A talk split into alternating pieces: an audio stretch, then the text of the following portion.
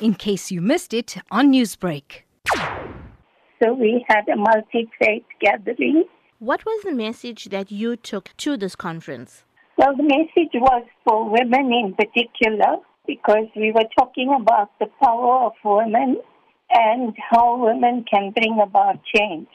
And I quoted from Gandhiji's writings because he also believed in the power of women, that women actually had a lot of innate power.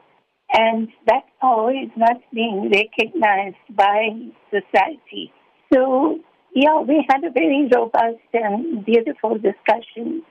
After the conference, I found these uh, four invitations to attend this gathering where the Pope would be coming to see the people. Then I never thought in my remotest dream that I would have the chance to meet him personally.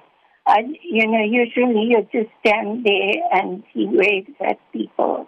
If you're lucky to get a front row, he may, you know, shake hands with you or something.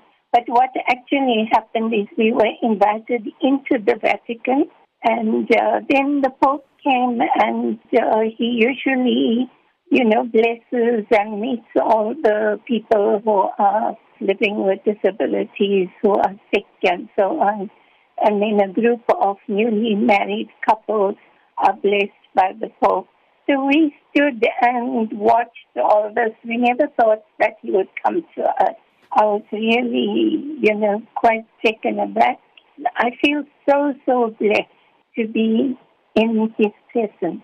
Newsbreak, Lotus FM, powered by SABC News.